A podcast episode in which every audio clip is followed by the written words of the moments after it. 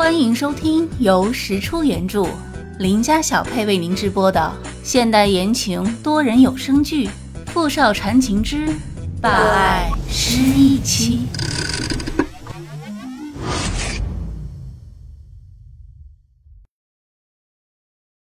第五集。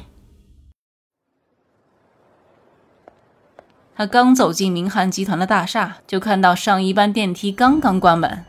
他低头看了看表。不是吧？就剩两分钟了，上班第二天就迟到可不是什么好事情。哎，等一下，等一下！他想也没想就冲着那边还没关的最后一个电梯大喊一声，然后一个箭步冲了上去。啊！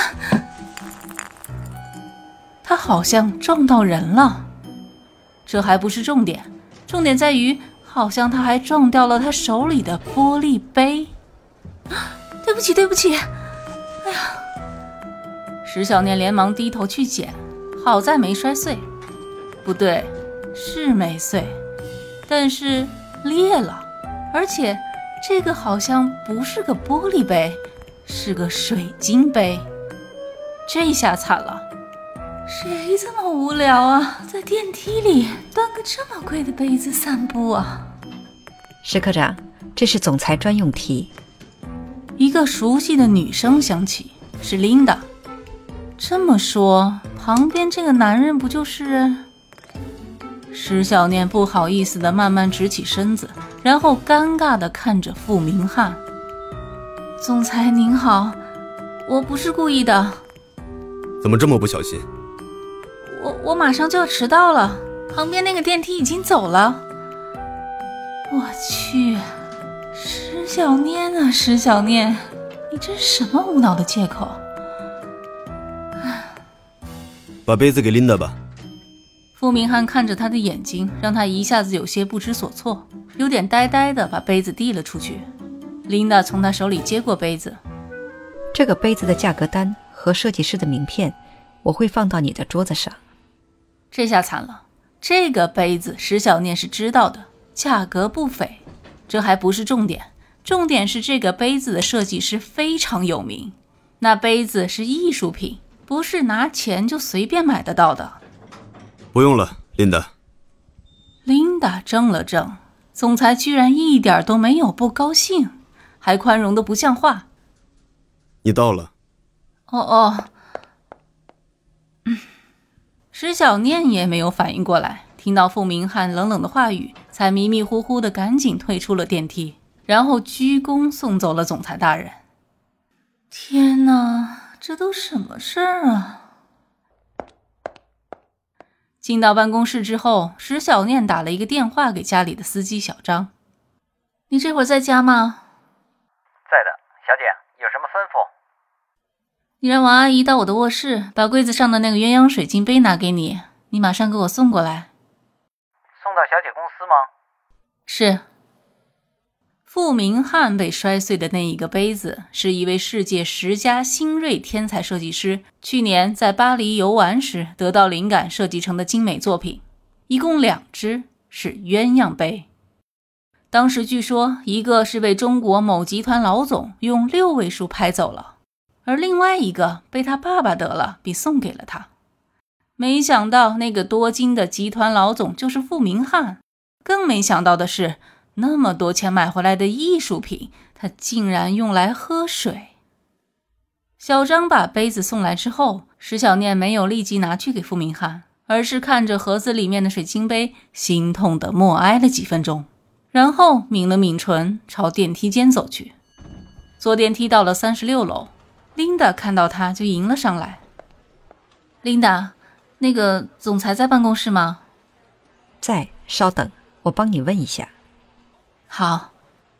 琳达奇怪的看了一眼石小念，才转身拨通了内线电话。总裁，石小姐找您。好的，石小姐，总裁让您进去。好，谢谢。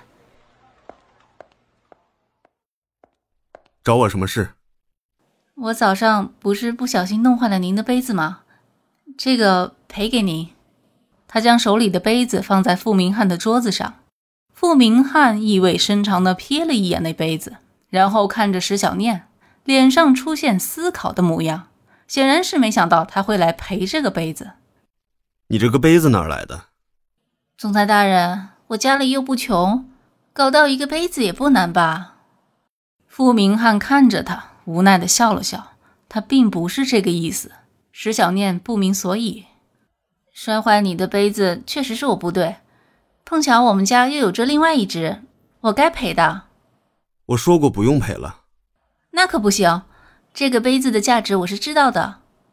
今天中午我有事，午饭会有人给你送过去的。啊？哦。施小念下意识的点了点头，不过哪里似乎不对。我们好像没有熟到互相送饭的地步吧？我有说过中午要和你一起吃饭吗？没有吧？副总，您是在和我开玩笑吧？石小念不以为意的问。傅明翰的唇角扯了扯，没有理他。哼，那您给我准备了什么好吃的呀？石小念继续瞎扯着，想缓解一下此时尴尬的气氛。傅明翰的眉眼舒展开来，似乎没有想到他会这样问。嗯，都是你爱吃的。不会吧？您来真的呀？切，我才不信！逗我很开心吗？谁怕谁？那就谢谢总裁了，我先走了。平静的离开了总裁办公室，石小念回到了自己的办公桌前，回想着昨天中午总裁私厨做的那一些美食，突然觉得，如果傅明翰不是在和他开玩笑就好了。